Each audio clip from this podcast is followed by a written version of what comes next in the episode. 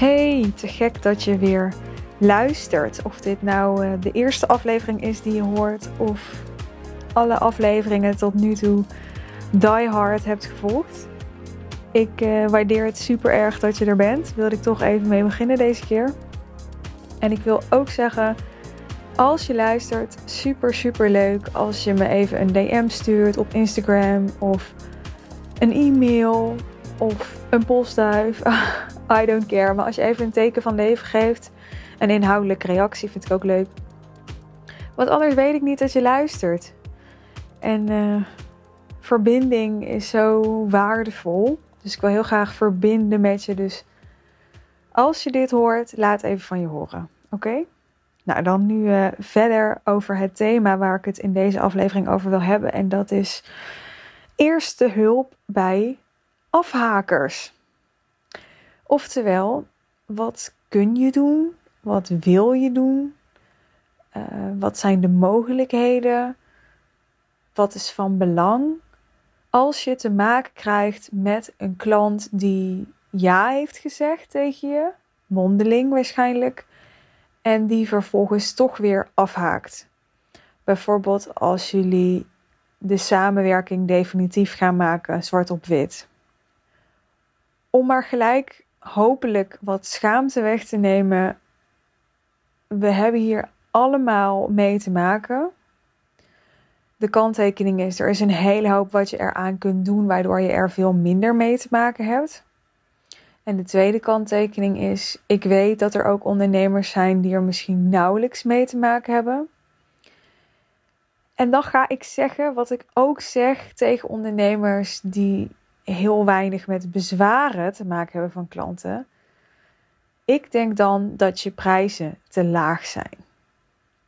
En met te laag bedoel ik dat je klant niet echt een drempel over hoeft om ja te kunnen zeggen tegen je aanbod, waardoor die ook niet maximaal uitgedaagd wordt en de beste resultaten gaat halen. Dat is mijn visie. Dus als je nooit te maken krijgt met afhakers, dan is er misschien niet zoveel moed voor nodig bij jouw klant om ja te zeggen tegen jouw aanbod. En nou, de vraag is of dat je het zo wil. En uh, wie je ermee helpt om het zo te houden. Maar dat is weer voor voor een andere aflevering. Voor nu wil ik het dus hebben over een situatie waarbij een klant in eerste instantie ja heeft gezegd en dan terugkrabbelt. Ik heb hier zelf uh, van alles in meegemaakt en ben uh, door schade en schande een stuk ja, wijzer geworden, denk ik. Of uh, meer ervaren. Klinkt wat meer bescheiden. Ik help mijn klanten hier ook bij, omdat ik zie dat zodra klanten hun prijzen gaan verhogen, ze hier meer mee te maken krijgen. Uh, vaak is het zo dat klanten tot nu toe een prijs vroegen die ze, waarvoor ze hun aanbod redelijk makkelijk verkocht kregen. Waardoor ze nog niet super geavanceerde sales skills hebben moeten leren. Dat is wat ik veel zie. Dus ze hebben zoiets van: ja, ik ben goed in verkopen. Maar met name omdat ze geen prijs hebben gevraagd die hen heel erg heeft gestretched en die hun klanten heel erg heeft gestretched. Waardoor ze, als het op verkopen aangaat, nooit heel erg zijn uitgedaagd. Dit is wat ik in de praktijk gewoon veel zie. En dan gaan ze hun prijzen verhogen en dan opeens komen er afhakers, omdat ze nog niet geleerd hebben hoe dat afhaken te voorkomen. Dat is namelijk pas iets wat je gaat leren, wat je gaat ontwikkelen. Logisch natuurlijk op het moment dat je merkt dat het een ding voor je is, dat het gebeurt. Dan pas ga je natuurlijk kijken, oké, hoe kan ik dit voorkomen? Wat kan ik hier aan doen? Het is denk ik goed om te beginnen uit te leggen dat er verschillende type afhakers zijn. De eerste categorie zijn klanten die nooit echt gekwalificeerd waren om klant bij je te worden. En die tijdens het verkoopgesprek op de een of andere manier toch heel erg getriggerd zijn in bijvoorbeeld hun verlangen, waardoor ze ja hebben gezegd. Uh, maar dat is een onvoldoende uh, doordachte keuze geweest. En wanneer ze er beter of langer over na gaan denken of tot soort bezinning komen, dan komen ze tot de conclusie dat het gewoon niet echt past. En dat was dan eigenlijk ook wel gerechtvaardigd, want ze waren dus niet echt een gekwalificeerde klant, een gekwalificeerde lead. En er kunnen allerlei redenen zijn waarom jij dan toch met zo'n klant in gesprek bent, omdat je uh, die persoon als persoon heel leuk vindt en heel enthousiast bent en een klik voelt met die persoon bijvoorbeeld. Waardoor je denkt, oh ja, laten we bellen. Maar als je kijkt naar de, de kenmerken van die klant zakelijkerwijs, dan passen die kenmerken eigenlijk niet goed bij je aanbod. dus dat is iets wat zou kunnen spelen. Uh, nou, dat kan natuurlijk ook gewoon angst spelen, schaarste gedachten spelen. Van oké, ik heb niet genoeg leads, ik ga maar met deze klant in gesprek en ik hoop maar dat hij ja zegt. Maar eigenlijk, als je heel eerlijk bent tegenover jezelf, dan past die klant niet goed. Nou, dat is de eerste categorie. De tweede categorie zijn mensen, afhakers, die wel gekwalificeerd zijn. Uh, die ook echt wel doordacht ja hebben gezegd, maar die dat wel heel spannend hebben gevonden. Die daar dus, waar ik het net al over had, veel moed voor nodig hebben gehad. En zij zijn na dat ze ja hebben gezegd, echt totaal in een soort paniekmodus geschoten in een soort overlevingsmechanisme en ze voelen nu ik moet vluchten of zo. dus uh, ze vinden het heel moeilijk om zich te houden aan de afspraken die ze in de eerste plaats met zichzelf hebben gemaakt, namelijk om dat commitment met jou aan te gaan. En die mensen haken af omdat ze gewoon heel bang zijn. Wat menselijk is, wat ook heel normaal is wanneer een klant een grote investering doet. Het is een heel proces voor iemand, een grote stap voor iemand. En daarom is het ook zo belangrijk om hier hele goede vaardigheden in te ontwikkelen als ondernemer. Omdat het echt life-changing is, zo'n commitment voor iemand. En heel veel impact heeft op het leven van je klant. En daar is gewoon hele goede begeleiding bij nodig. En is er dan nog een derde categorie? Ja, er is ook nog wel een derde categorie. En dat zijn mensen die uh, ook wel doordacht ja hebben gezegd. Die niet zozeer heel bang zijn. Maar die te weinig geraakt zijn. Dus ze hebben een rationele keuze gemaakt die ze eigenlijk nog niet echt voelen. En dan kan het heel makkelijk gebeuren dat ze hun vriendin bellen, of een vriend, of hun ouders, of een business buddy of zo. En dan vertellen over de keuze die ze hebben gemaakt. En dan zegt zo iemand: Oh joh, maar je zou toch ook dit of dat kunnen doen? En dan denkt ze iemand: Oh ja, ja, inderdaad, dat kan ik eigenlijk ook. En dan, dan is het heel makkelijk voor iemand om weer te zeggen: Oh, dan doe ik het toch maar niet of zo. Nou, er zijn denk ik nog wel meer categorieën. Ik verzin deze even ter plekke. Maar ik denk dat dit wel de belangrijkste zijn. Dat ze meest wel onder deze drie scharen. Zeg ik dat goed? Onder deze drie scharen? Volgens mij zeg je dat zo, maar misschien zeg ik nu iets heel raars. En ik vind het belangrijk om uh, dit eerst met je te delen, zodat je ook gaat snappen en gaat voelen dat dit best wel uh, complexe, gelaagde materie is dit is waarom ik uh, ook een uh, one day intensive heb over high level sales. Maar ik zeg altijd, ik kan daar ook een, een week over praten. Want het is niet zo dat ik in vijf zinnen kan zeggen: Oh, als iemand afhaakt, moet je dit of dat doen. Hè, het begint gewoon mee dat, dat je eerst eigenlijk moet weten: van oké, waar komt deze persoon vandaan? Hè? Wat, wat heeft mogelijk gemaakt? Wat heeft de ruimte gegeven? Wat heeft veroorzaakt dat iemand weer tot dat afhaken kon komen? Dat moet je eerst snappen. Uh, en dan op het moment dat je dat snapt en denkt: oké, dit was dus categorie 1 of categorie 2 of categorie 3, dan zijn er weer een heleboel variaties mogelijk. Afhankelijk van hoe jullie gesprek verlopen is, afhankelijk van wat voor type klant het is, afhankelijk van jouzelf. Maar goed, het begint dus met, uh, met die drie uh, categorieën. Het volgende wat ik met je wil delen is dat er eigenlijk drie fases zijn in het verkoopproces waarop je dingen kunt doen, dingen kunt zeggen of kunt vragen of kunt implementeren om de kans op afhaken te verkleinen. Er zijn dingen die je voor de call al kunt doen, uh, waaronder dus een lead heel goed kwalificeren.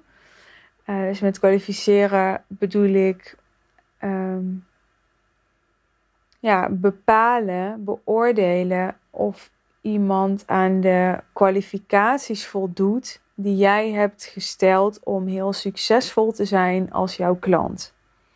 dus zeker wanneer je meer ervaren bent als ondernemer, dan heb je meegemaakt, gezien dat je meest succesvolle klanten aan een aantal kenmerken, een aantal kwalificaties voldoen.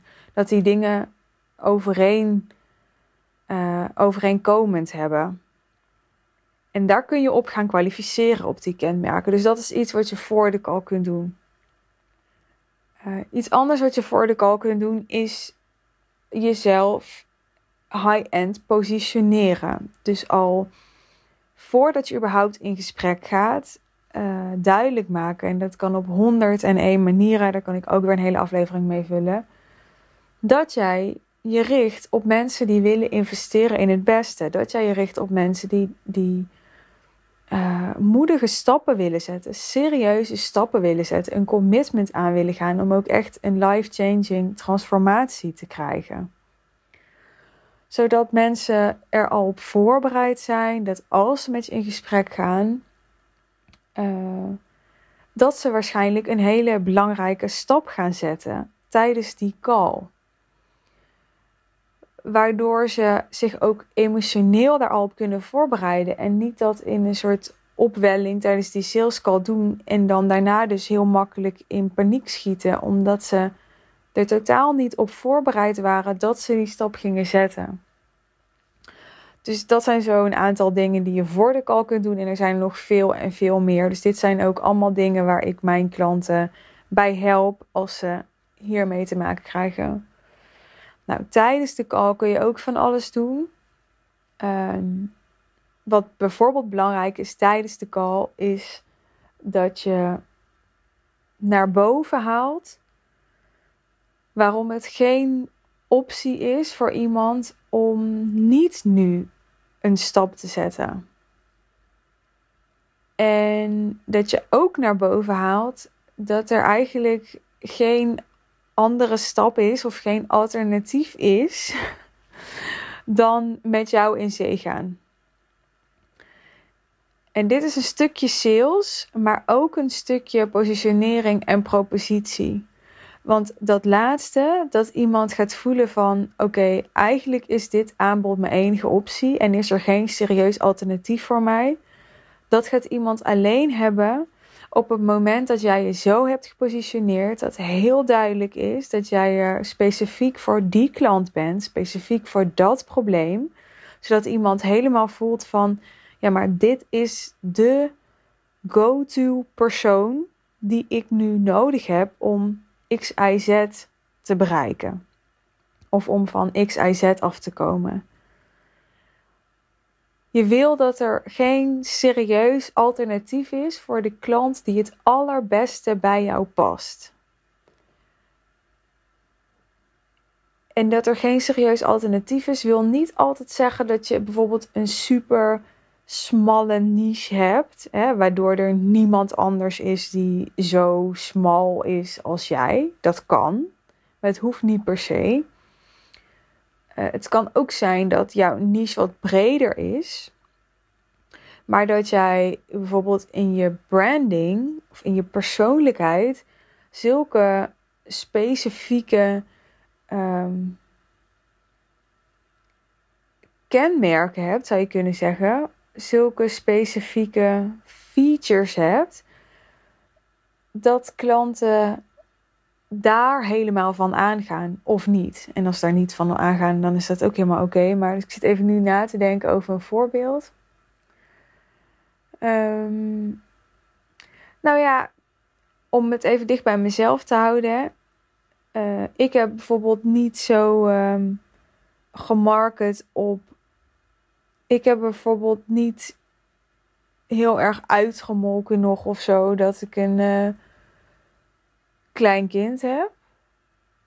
Maar dat is wel iets wat, wat je bijvoorbeeld zou kunnen doen om specifiek klanten aan te trekken die dus niet naar een ander gaan omdat ze voelen ja maar zij of hij begrijpt mijn situatie heel goed, want die heeft ook slapeloze nachten. Uh, weet je wel, die heeft ook ehm, druk op zijn relatie. Die heeft ook ehm, eh, nu last van de lockdown gehad. Uh, dat soort dingen, snap je? Dus denk hierover na. Denk na over de vraag: wat maakt dat voor mijn ideale klant er geen serieus alternatief is als ze met mij in gesprek zijn. Want dat is echt wat er nodig is. Wat kun je nog meer doen tijdens de call? Uh, nou, een hele belangrijke, dit is echt goud wat ik nu ga weggeven, is als een klant ja heeft gezegd, bereid hem dan voor op wat dat allemaal emotioneel nog gaat oproepen. Want dat doet het namelijk. Ik weet niet of jij wel eens uh, 10, 15, 20, 25.000 euro hebt geïnvesteerd in één keer. Maar ik heb dat wel gedaan. En uh, het doet gewoon best wel pijn. En uh, zelfs nadat ik het, uh, weet ik veel, drie keer gedaan had, toen ik het de vierde keer weer ging doen, toen lag ik toch s'avonds echt een beetje met buikpijn in mijn bed. En toen dacht ik toch weer, oh jee, heb ik hier wel goed aan gedaan. Maar ik kan dat hanteren, ik kan daarmee dealen omdat ik weet, het hoort erbij. Dit is ook trouwens een hele belangrijke reden waarom het echt essentieel is om zelf veel te investeren als je dat ook van klanten vraagt. Want het is echt belangrijk dat je doorleefd hebt waar zij doorheen gaan op het moment dat ze zo'n stap zetten. want alleen dan kun je inderdaad die goede begeleiding bieden. Maar bereid klant daar dus op voor. Dus ik zeg bijvoorbeeld vaak tegen klanten van, nou weet je, het is heel normaal dat als je morgenochtend wakker wordt, dat jouw ego als een gek tekeer gaat omdat hij je wil beschermen. En weet dat dat normaal is. En uh, je hoeft het niet te onderdrukken. Uh, je hoeft er niet uh, van te schrikken. Je hoeft er eigenlijk alleen maar te laten zijn. En er tegen te zeggen: Oké, ik had je al verwacht. Weet je wel, het is oké. Ik weet dat het een risico is. En ik weet dat het een grote stap is. En, maar ik heb hier goed over nagedacht. En ik nodig mensen vaak ook uit om als ze inderdaad uh, in een soort paniekstand komen, dat ze me altijd even een DM kunnen sturen of even verbinding kunnen maken. Zodat we weer even terug kunnen naar: hey, uh, wat gaat er nu door je heen? En wat doet dat met je en hoe wil je hiermee omgaan? En zodat ik ze even daarbij kan begeleiden. En zodat ze zich gesupport voelen voelen dat ze niet alleen zijn hierin. En dat er van begin af aan support is. Dat, is, dat geeft vertrouwen aan mensen. Nou, dit laatste ging natuurlijk eigenlijk al over na de call. Dus na de call kun je nou ja, zo goed mogelijk contact houden. Maar wat ook belangrijk is na de call, is om hele heldere afspraken te maken over de vervolgstappen. Mijn uh, onboardingsprocedure, om het zo maar even te noemen, dus de, de, ja, hoe noem je dat? De manier waarop een klant uh, klant wordt, is super, super helder voor mij, voor Iris, maar als het goed is ook voor de klant. Dat leg ik dan uit. Als iemand ja heeft gezegd van oké, dit zijn de vervolgstappen. Vervolgens komt er nog een e-mail waarin dat zwart op wit staat. Een van de onderdelen is dat ik mensen vraag om binnen 24 uur de overeenkomst te ondertekenen. Die hoort bij de samenwerking en een aanbetaling te voldoen. Dat doe ik bewust binnen 24 uur, omdat dat ehm, echt wel lang genoeg is voor iets wat zo belangrijk is voor iemand. Anders zet hij die stap niet. dus als het zo belangrijk genoeg voor je is, dan vind je binnen 24 uur altijd wel een moment om dat te doen. En ik doe het bewust niet langer dan 24 uur, omdat dat mensen niet helpt. Want dat geeft ze ruimte. En als er ruimte komt, dan uh, gaan ze weer twijfelen. En wordt het moeilijker. En ze hebben heel wel overwogen ja gezegd. Als ik tijdens de call voel, oké, dit, dit is nog niet. Iemand is nog niet echt zeker of wat dan ook, dan ga ik niet verder in de procedure. dus ik vraag altijd aan mensen, of ja, altijd. Ik ga niet zeggen in 100% van de gevallen, elk gesprek is anders. Maar ik check wel altijd van oké, weet je het zeker? Hè, waarom doe je het eigenlijk? En ehm, soms zegt iemand uit zichzelf al, soms vraag ik er naar. Nou, een heleboel tips zitten hier al in. Maar ik had uh, een lijst gemaakt met nog wat dingen die ik hierover wilde zeggen. En uh, dat is onder andere dat het belangrijk is dat als je nou ja, dus van alles hebt gedaan om uh, dat afhaken te voorkomen en het gebeurt dan toch. Dat je realiseert dat geld nooit vast zit aan een individu. Dit is mijn dochtertje, de babyfoon. Ik weet niet of jullie die horen, maar mocht je het horen dan uh, bij deze. Geld zit nooit vast aan een individu. Weet je wel, geld is energie dat geloof ik heel erg. En energie zit niet vast. Energie is altijd in beweging.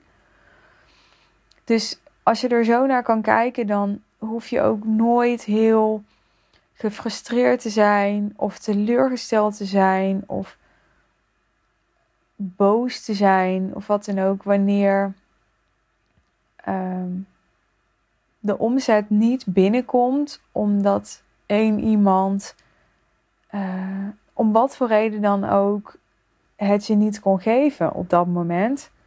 En ook zichzelf niet kon geven. Het universum heeft iets beters voor je dan. En ik geloof echt dat als iemand afhaakt, dat, dat je. Zeker als je al een heleboel dingen hebt geïmplementeerd in je bedrijf om afhaken te voorkomen.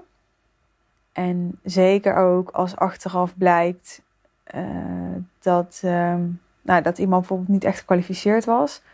Dat het echt maar beter is zo dan liever zo dan dat je aan het werk bent en het wordt een groot fiasco zo. Dat, dat is vervelender voor iedereen. Het gaat veel meer energie kosten en die energie heb je echt hard nodig als ondernemer. Ook daar kan je overigens van leren als dat wel gebeurt, want ook die dingen gebeuren.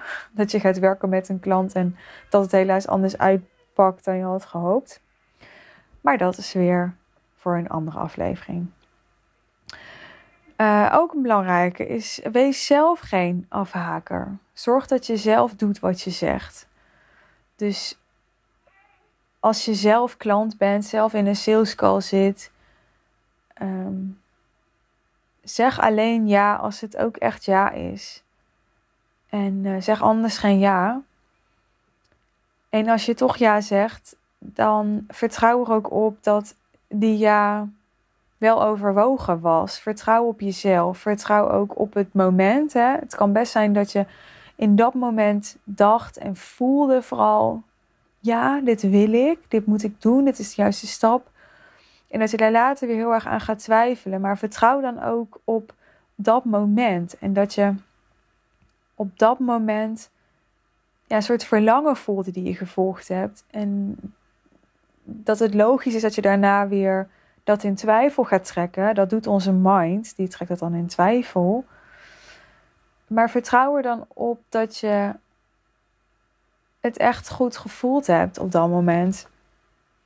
Uh, een andere tip, een ander advies wat ik je mee wil geven is: als je toch te maken hebt met afhakers, probeer die afhaker, dus je klant die geen klant is geworden, zo min mogelijk te veroordelen. Oordeel hebben we allemaal, maar iets wat ik eh, afgelopen jaar heel erg heb geleerd is: wat je veroordeelt, houdt je in stand. Dus op het moment dat je inderdaad gefrustreerd bent, boos bent ehm, op die klant, omdat hij ja heeft gezegd en zich dan toch terugtrekt. Nee, dat is misschien niet heel erg chic. En nee, het is ook heel vervelend voor jou, want je rekent ergens op, je hebt tijd geïnvesteerd in iemand, maar vooral je hebt. Um, ja, er is heel veel verlangen ook bij jou om met die klant aan de slag te gaan. En Weet je wel, dus je mag daar een soort verdriet over voelen. Weet je wel, dat mag er gewoon zijn. Maar realiseer je dat dat verdriet gaat over jou en iets waarvan jij denkt dat je het verloren hebt. Dat is iets anders dan die ander veroordelen. Want ja, ik probeer echt, en dat lukt natuurlijk lang niet altijd, maar ervan uit te gaan dat iedereen doet wat hij kan. En dat niemand het leuk vindt om af te haken, dat niemand het voor zijn lol doet. Dus dat als het toch gebeurt, dat dat dan blijkbaar ehm, ja, nodig was voor zijn of haar proces en misschien ook wel mijn proces. Iets anders wat ik je mee wil geven is dat 9 van de 10 keer als iemand afhaakt, dan had je achteraf dat aan kunnen zien komen, is mijn ervaring. Door allerlei kleine signaaltjes die, je, die er wel zijn geweest, maar die je ja, of niet hebt opgemerkt, of, en dat is het meest waarschijnlijk, gewoon hebt genegeerd. Ik noem dat ook wel red flags. Dus er zijn allemaal red flags geweest in het proces totdat iemand afhaakte. En ja, de les is dan echt om die red flags in de toekomst serieuzer te nemen. Wat ik je aanraad om te doen, is om een lijst bij te houden voor jezelf van die red flags, die ook jij mee zult maken in jouw bedrijf en in jouw verkoopproces. dus voorbeelden van red flags zijn bijvoorbeeld als iemand een call afzegt en dan later toch weer wil bellen, bijvoorbeeld. En het is niet zo zwart-wit dat als iemand een call afzegt, dat hij dan gelijk een afhaker zal zijn. En dat is niet wat ik probeer te zeggen. Er zit natuurlijk ook een heel groot verschil tussen hoe iemand zo'n call afzegt. Als iemand een dag van tevoren mailt en zegt: Joh, ik vind het super vervelend, maar uh, mijn kind is ziek geworden. Ik heb geen opvang. Ik wil heel graag met mijn aandacht bij het gesprek zijn. En ik weet dat dat niet gaat lukken. Bovendien, ik vind het ook belangrijk om er voor mijn kind te zijn nu. Dus het lukt me helaas niet om morgen te bellen. Uh, kan het misschien eind van de week. Dat is natuurlijk een heel andere manier van afzeggen dan dat je schrijft. Ehm, het lukt me helaas niet om morgenochtend onze call te doen. Punt. Groetjes, X, Y, Snap je? Je voelt het verschil, toch? Een ander voorbeeld van red flags zijn bijvoorbeeld ghosten. Dus ghost is eigenlijk dat je ja, bijvoorbeeld eerst een tijdje een leuk DM-gesprek had en daarna laat iemand opeens niks meer van zich horen. Uh, of um, je hebt iemand al uh, een paar keer gemaild na de sales call en reageert daar niet op. Of dat valt allemaal onder ghost. Dat zijn ook geen goede tekens. Wat ook een red flag is, is als je merkt tijdens de sales call dat iemand eigenlijk gewoon aan het shoppen is. Dus een beetje aan het kijken van, joh, wat is er eigenlijk allemaal? En dat mag, hè. Ik bedoel, ik probeer er allemaal geen oordeel bij te hebben. De ervaring leert alleen dat mensen die heel erg shoppen, ja, gewoon toch waarschijnlijk niet voor jou zullen kiezen. Waarom? Omdat wat echt typisch high-end is, is dat je dus de go-to persoon bent voor jouw ideale klant. Als dat zo is, is het niet logisch dat jouw ideale klant nog aan het shoppen is, als die dat voelt en weet. Hè, dus in de meeste gevallen, als iemand ja zegt, dan is het zo dat hij met je in gesprek ging met het idee van: ja, zij kan mij helpen of hij kan mij helpen. En anders weet ik het gewoon niet meer. Snap je? Dus shoppen hoort daar niet echt bij. En mensen die aan het shoppen zijn, kijken vaak toch ook meer naar, of naar specificaties, sorry. Ook meer naar prijs. En aangezien je, als je dit luistert, waarschijnlijk niet de goedkoopste bent of niet de goedkoopste wil zijn, zijn dat vrijwel altijd signalen dat iemand uh, niet bij gaat kopen. En zo zijn er nog, nou ja, tientallen, denk ik, als je op een rij zou zetten, meer red flags die um, soms prima zijn om door de vingers te zien. En uh, die echt niet altijd betekenen dat iemand een slechte klant wordt of geen klant wordt. Maar zeker naarmate het meer, meer, meer, meer red flags zijn. Ik vind blijkbaar Nederlands en Engels combineren heel ingewikkeld. Um, is dat geen goed teken? Uh, wat wil ik nog meer met je delen?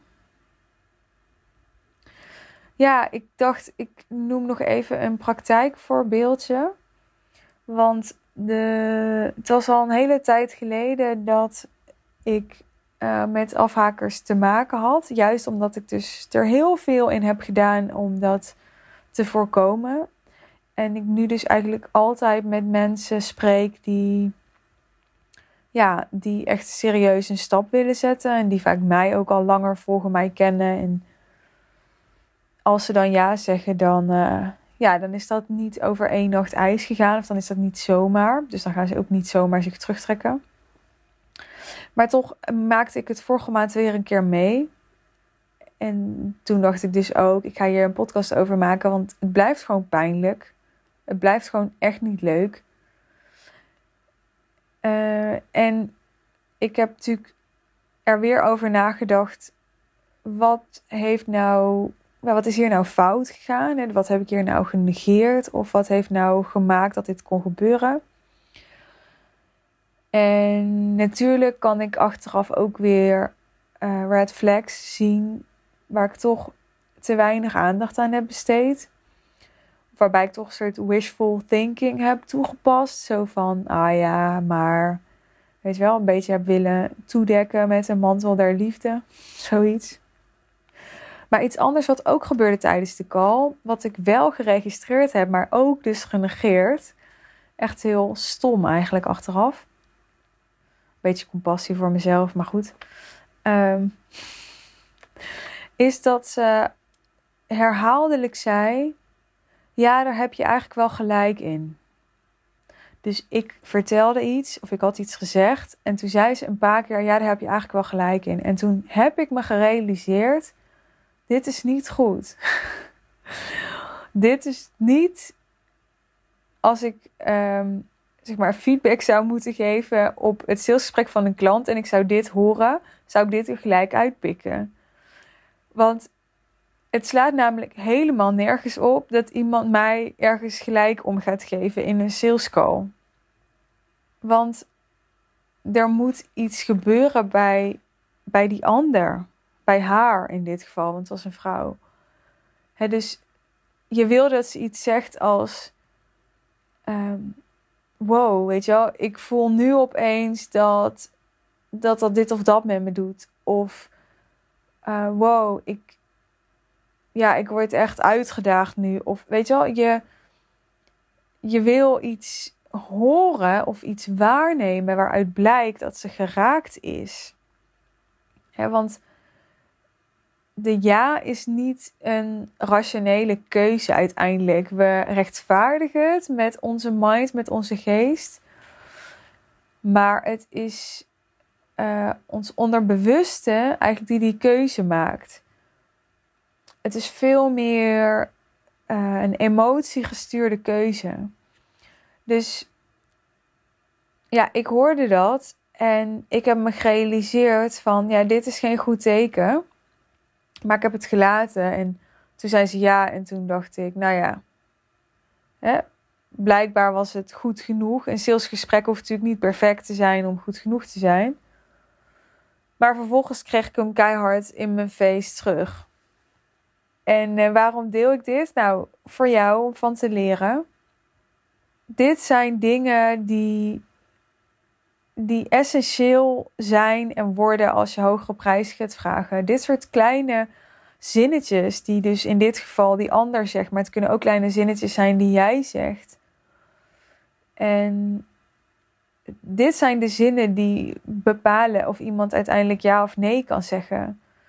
En dat heeft dus niet zozeer te maken met uh, ja, of dat je prijs nou te hoog was, of dat je aanbod niet goed genoeg was, of dat um, ja, het bezwaar dat die ander had gerechtvaardigd was. Daar heeft het allemaal niet echt mee te maken. Het heeft veel meer te maken met ja, hoe spot on was dat gesprek?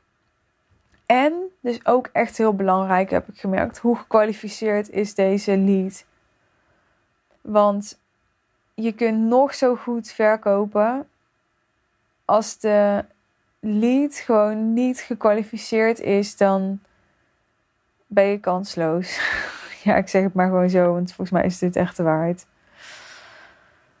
Um, ja, en het laatste wat ik met je wil delen, want uh, deze podcast uh, duurt al 40 minuten, zie ik, is dat het ook goed is om je grenzen te bewaken. Waardoor je nooit wrok hoeft te voelen op het moment dat iemand toch afhaakt.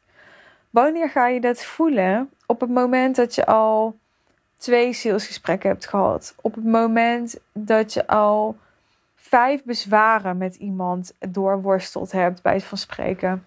Misschien is het voor jou wel uh, op het moment dat je uh, al 45 minuten met iemand spreekt. Weet je, dat is ook persoonlijk waar jouw grens ligt.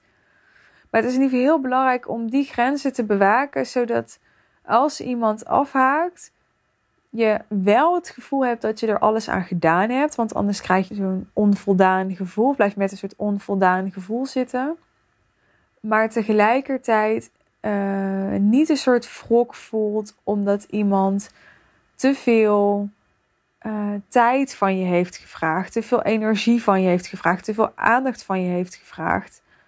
Want je moet die tijd, die energie, die aandacht, die moet je gewoon onvoorwaardelijk willen geven, zonder daar iets voor terug te verwachten. Maar dat kan maar tot op zekere hoogte. Weet je wel, niemand kan onbeperkt geven. Dus het is heel belangrijk dat jij gaat voelen en gaat bepalen. Oké, tot hier kan ik gewoon onvoorwaardelijk geven en kan ik helemaal onthecht zijn in het proces en kan ik er helemaal oké mee zijn als iemand uiteindelijk niet gaat kopen, geen klant wordt. Dat is echt belangrijk, want als je over je grenzen laat gaan, dan word je echt zo'n uh, ja, zo'n zo'n wrokkig persoon. En het gaat echt doorwerken in je marketing, in je toekomstige sales calls. Het gaat daarmee ook uh, weerspiegeld worden in de mensen die je aantrekt, die waarschijnlijk sceptisch zijn. En hè, klanten spiegelen enorm jouw binnenwereld. Dus het is heel belangrijk om, om jouw binnenwereld en jouw emoties echt zuiver te houden. En op het moment dat je je wel betrapt op inderdaad boosheid en wrok en, en ja, het kan ook een, een uitgeblust gevoel zijn, kan van alles zijn.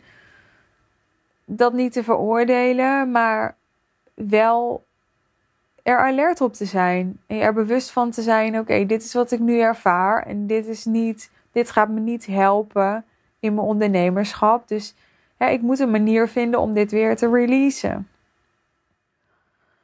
Nou, dit waren zo een uh, berg tips en handvatten als eerste hulp bij afhakers. ik heb er dus echt nog veel en veel meer. En ik kan er nog veel gedetailleerder op ingaan. Maar dat voert voor zo'n podcast wat ver. Maar ik hoop wel dat het je ja, weer inzicht heeft gegeven in als je bijvoorbeeld nog vaak nee's krijgt. Of als je het gevoel hebt dat, dat je prijzen te laag zijn, maar je durft niet zo goed met je prijs omhoog, omdat mensen dan nee gaan zeggen. Er is zo en zo en zo ontzettend veel wat je nog kan doen en kan leren en kan implementeren. Om te zorgen dat mensen wel ja kunnen zeggen. Dat je wel de gekwalificeerde leads krijgt. Dat je wel hogere prijzen kunt vragen. En nou ja, ik hoop dus dat uh, mijn verhaal vandaag je dat vertrouwen heeft gegeven. Bedankt voor het luisteren weer. Tot de volgende keer.